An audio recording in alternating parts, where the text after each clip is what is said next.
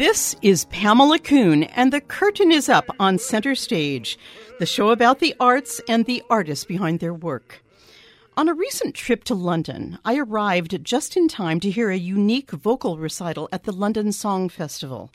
The theme this year was dedicated to the idea of the outsider, and the concert that I attended addressed the outsider and much, much more. In fact, I was treated to one of the most extraordinarily powerful recitals that I have heard in years. This particular concert was a testament to the raw honesty and inner life of a tormented artist and was framed by the bond that was shared by his pianist and composer friend. The performance introduced us to composer and pianist Michael Csányi-Wills and bass baritone James Robinson May. The songs they performed were from the Long Lost Songs, a collection of pieces composed by Mr. Csányi-Wills to the text of his singer. These writings by James Robinson May were composed while he was a student at music college. So, why is this so extraordinary, you might ask? James Robinson May never had an easy time with life. Through several marriages which ended in divorce, and with an inability to deal with his personal life and professional singing career, he sought out the answer to the whys of these difficulties. At age 41, he was diagnosed with autism Asperger's syndrome. It was the cathartic moment when he could consider time to heal. There was a reason behind his internal madness. It was also the moment that he rediscovered the poems that he had written earlier in his life, which had now been shut away in his father's attic. The poems, which range in extreme from anger to raw pain and severe frustration, suddenly made sense to him. These became the texts for the long lost songs, brilliantly set to music by his longtime friend, Michael Csányi-Wills.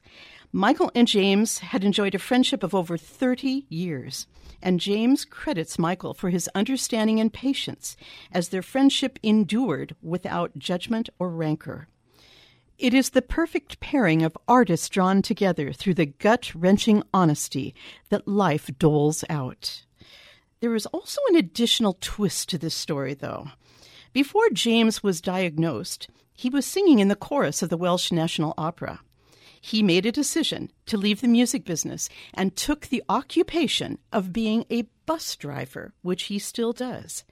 When you hear him sing, you realize that he may have changed professions, but he has never left singing. I am thrilled to say that I have as my guest today on center stage Michael Csányi-Wills and James Robinson May. Welcome to center stage, gentlemen. It is an honor to speak with you both.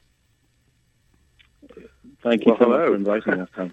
It's it's been wonderful that you're able to do this this interview. I'm thrilled. I have to say that as a musician, I attend a lot of concert, but uh, concerts. But one comes along that wakes us up, and the performances that you both are doing is exactly that. You are esteemed artists and performing on a path that is the road less traveled, and I am thrilled. So, James, I, have got to ask you first of all. You're you're healing yourself now through your music making. Um, are you still giving yourself the time and grace to to heal personally since your diagnosis of autism? Um, yeah, I mean, that's um, it's been about uh, I think two, two and a half, two years since I, I had the diagnosis. Um, two and a half, I think, and um, and so yeah, I, I've, we've been around the sun a couple of times, and things begin to begin to settle down after after that kind of time. Um, I mean, the healing thing—that's an interesting way of putting it. I mean, I, I have no intention of healing from autism, just to be clear. Mm-hmm. Um, it, uh, but the, the, I am definitely beating myself up an awful lot less mm-hmm. about the mistakes and the kind of I perceived that I'd failed quite a lot um, before I was diagnosed and just shortly afterwards. So yeah, the songs and finding the songs um, as you said in your intro, your astonishing intro. Oh my gosh, I can't believe you were talking about us. Um, That's right. Brilliant. Um, yeah, but you mentioned that that was the moment of um, catharsis, the diagnosis, and finding the poetry, and Michael's response to it and the songs. And yeah, I, there's no doubt at all that um, by making this this work happen, um, I'm feeling, you know, really good about myself for the first time in potentially, you know, potentially, as you said, 30 years, the whole time I've known Michael. So yeah, I, I, healing, uh, my soul is healing. That's certain. That's certainly true. But I, I have no intention of trying to heal myself from or find a cure to the autism. I think it's been um, a profoundly um, unique and special part of who I am, which I can now claim with um, with uh, pride instead of sort of you know intense embarrassment. Which so so that's the difference. That's the change.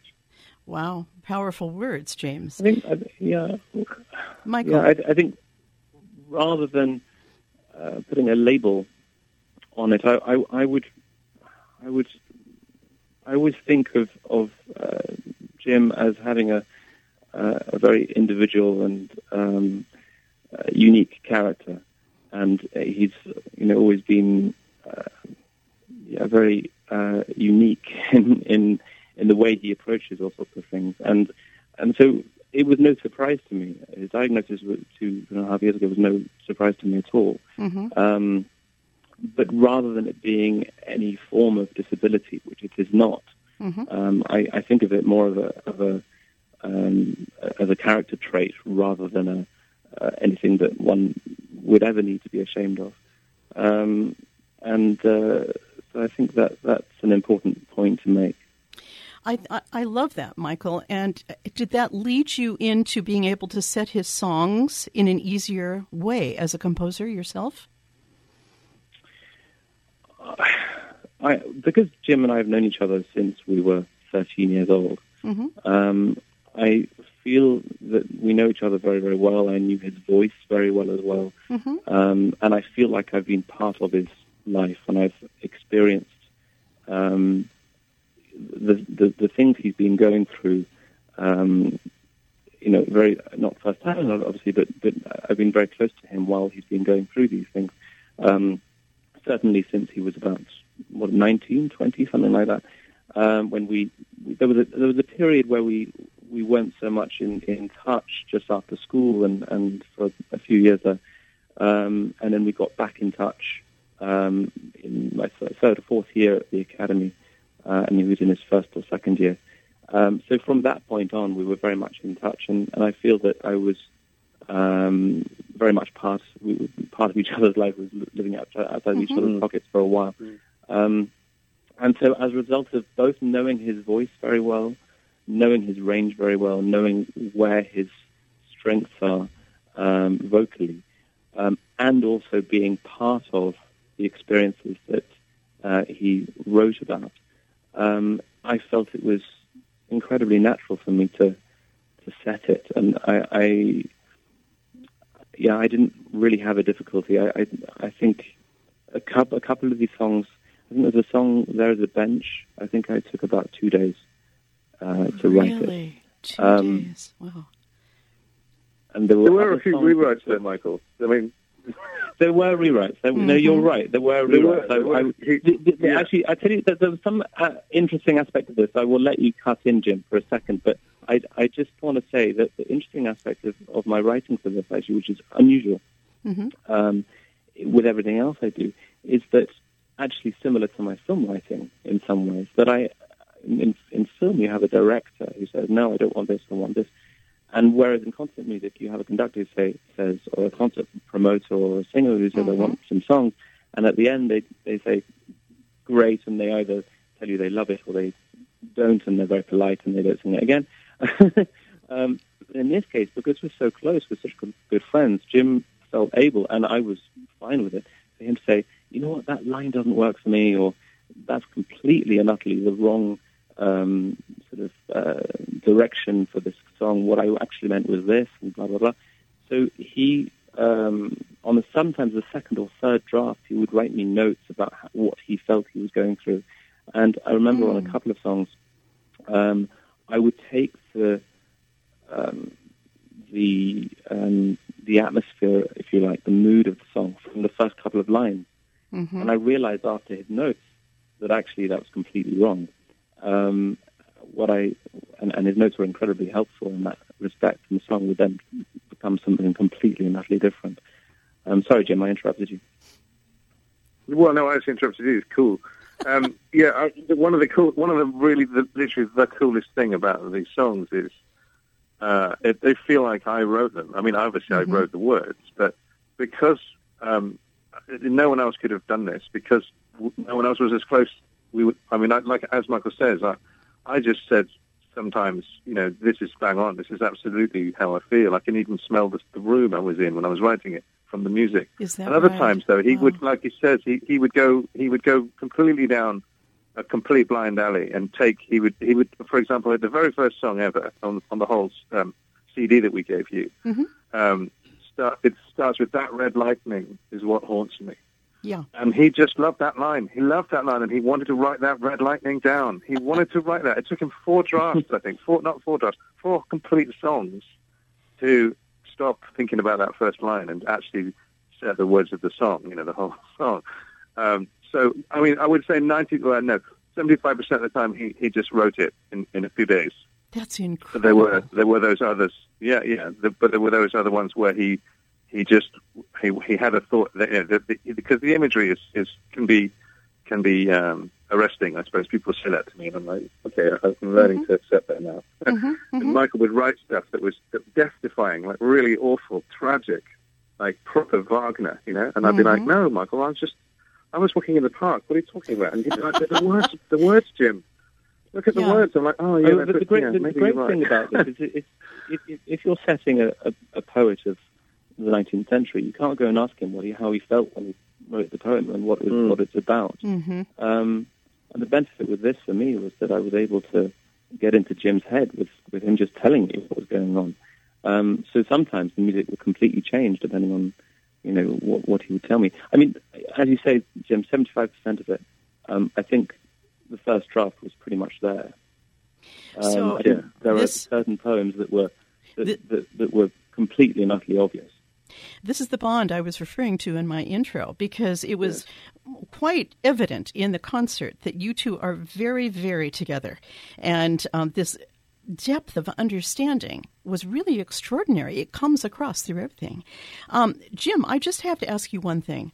You know, why Yeah. did it take you so long to get this this diagnosis? Is this something you had not looked into before? You just continued yeah, to no, I didn't up know. on? I, I didn't. Yeah, like I mean, so I'm I have Asperger's, which means that um, I'm not.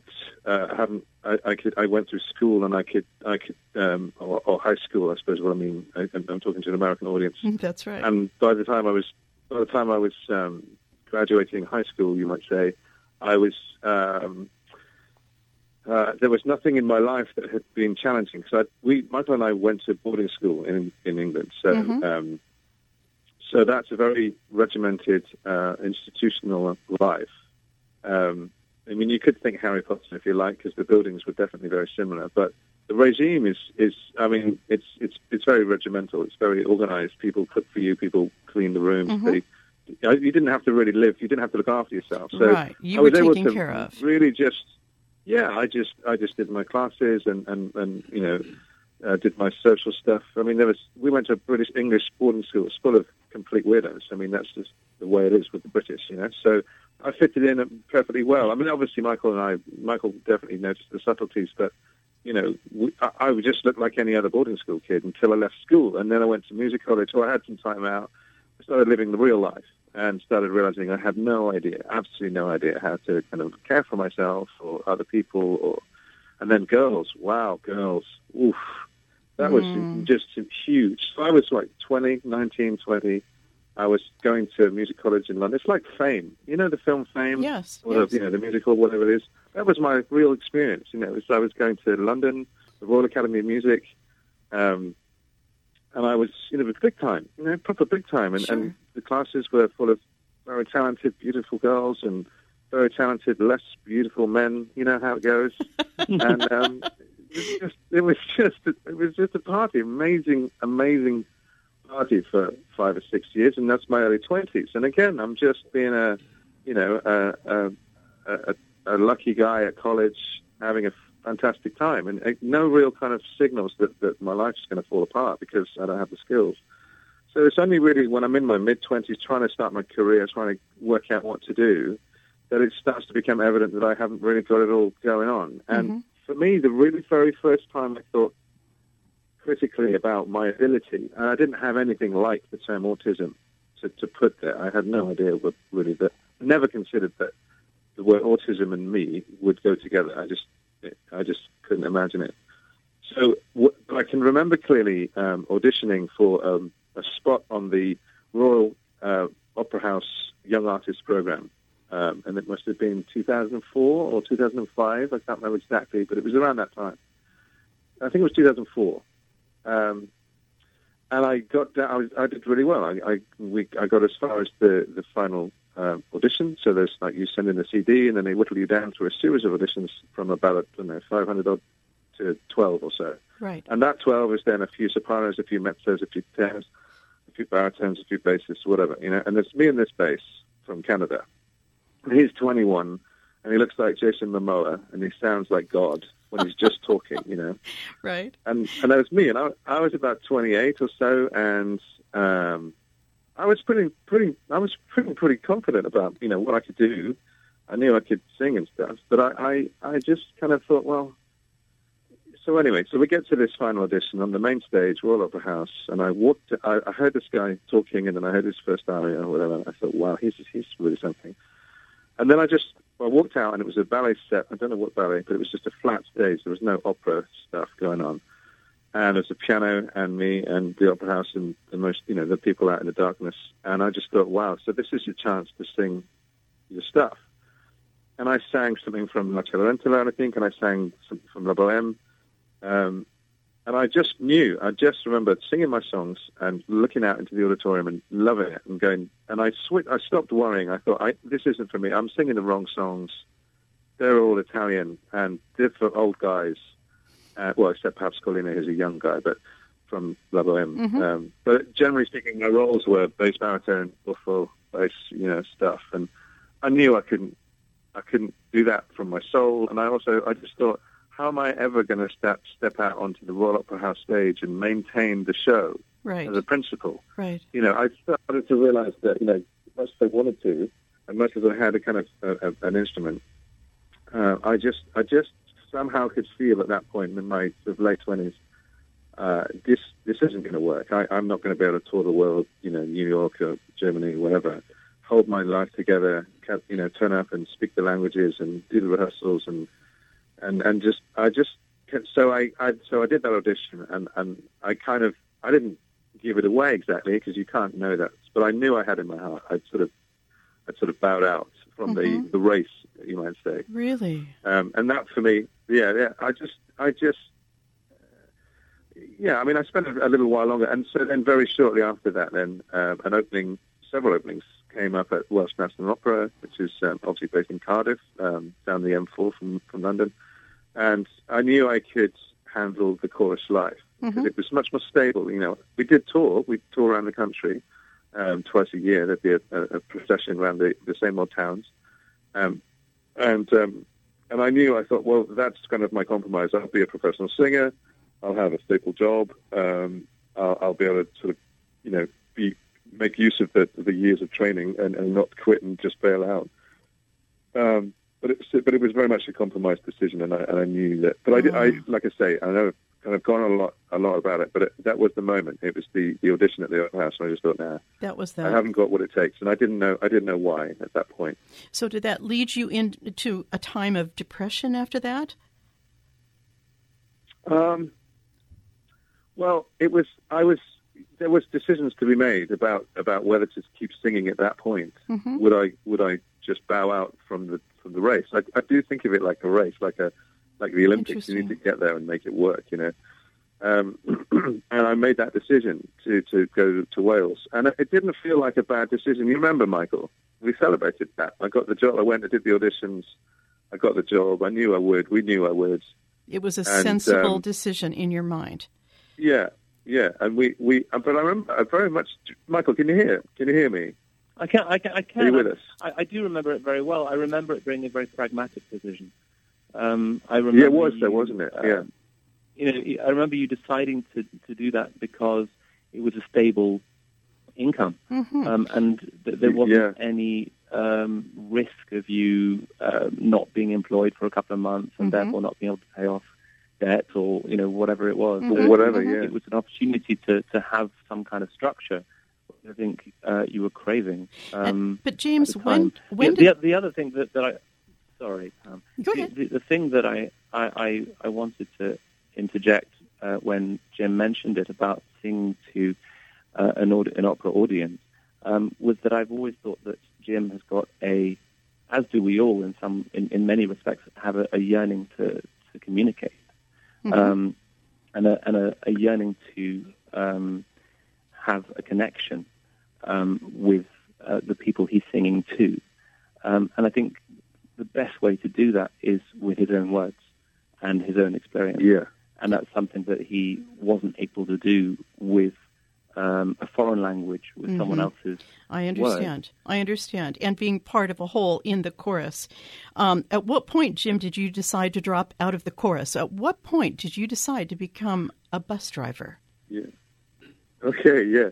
That was fascinating, that whole process. But um, so if we now fast forward another decade, and a decade later now, so so I, uh, when I was telling you about the, deci- uh, my, I knew in my heart that I, I wasn't going to pursue a, a, a solo career. Right. Um, I, that was the end of my 20s, my late 20s. And then so by my late 30s, I'd now done nigh on 10 years. So it was just short of 10 years uh, at Welsh National Opera.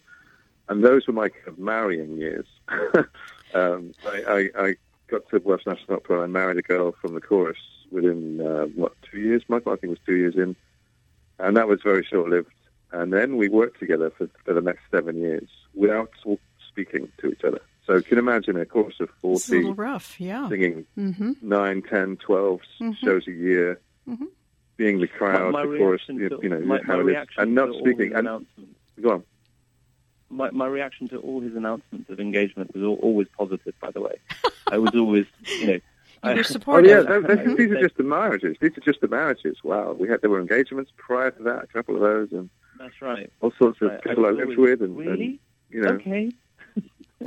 I'm I'm I'm gobsmacked by you both right now. I really I, this is amazing. But since we only have a 28 minute show, yeah. sure. I'm keen Yeah. to get to So that was it- point where you you made that decision What to made me leave the music okay, business. So, okay, all right. So I um, I knew that after ten years in the chorus, it, it wasn't doing it for me. Um, it wasn't, Mhm. as you had alluded to. Uh, I wasn't getting any sense of ownership or, or, or communication. I was just banging out the tunes and, and dancing around and being the being the villager or whatever. Now you do, and it wasn't doing it for me. And I thought, well, this isn't working. So that was one reason. Then also, I had I was about to get married for the third time to Natalie. For the um, third I'm, I'm not divorced from quite yet. Um, not. We're still. We've had two years of separation. So I thought to myself, um, this is now coming up to um, beginning to think about being autistic. Um, with Natalie, she was able to sort of. I don't know. She didn't necessarily talk about it, but it was with her and with her um, attitude to me, with it, um, it, which was positive and helpful. hmm I was able to start to make that journey. And so, as part of that, knowing that she was a different kind of woman in my life, I thought, you know, this this singing world has, has been pretty bad to me, bad for me. I've, I've had a lot of hurt and pain in relationships with singers and in this industry. Um, I think it's time I, I, I stopped doing that and, and focused on this new marriage. And, and, and you know, it, it was like a process of elimination. I've tried uh, women, uh, marrying ladies, women, and, and divorcing them, and that doesn't. That's not doing the thing. That's not making Right. me feel better. That's not. That's not. So maybe it's the career, maybe it's the singing, and maybe I'll try to cut that out instead. hmm And so that's why I decided to leave the opera. I mean, so there was the, the, the this, this satisfaction with the job itself, and also the kind of well, let's try just not being a singer. Maybe that's the issue. I just you know, so I tried that. Um, and So- then bus driving um, was something that would pay immediately, and they would train you and pay you. But it Mhm. was also something that I had been attracted to me in my very, very um, poor days as a student in London. Really? I would often see the buses drive by with their adverts for the drivers that they would train and pay these ungodly sums of money that I didn't have. And they were always driving off somewhere, and I was always going to an audition or a stressful performance or something really terrible. You know, right, can imagine. Right, I just couldn't the longing to get on the bus and drive away over the horizon was immense, even when I was when I was a poor student. So, so it felt like a really obvious and good return to, to that kind of sense of escape. You know, there was a very I'm- real sense of just driving away. You know? When you talk about just driving away, I'm getting a chill actually listening to you. I mean, this is such a metaphor for you wanting to be free from something. My gosh. Mm. Yeah, yeah, My yeah. gosh. But Yeah, listen, really, bus driver or not, your voice is so extraordinary. And Michael, your compositions are so evocative of another world. I mean, you, you're really renowned as a composer, pianist, and also film composer. So you can really get into atmosphere very quickly. And I love the atmosphere that you both have conjured up here. And I would love to listen to one of your songs. I've chosen No Way Back from the Long Lost Songs, and I'd love all of our audience to listen to this right now.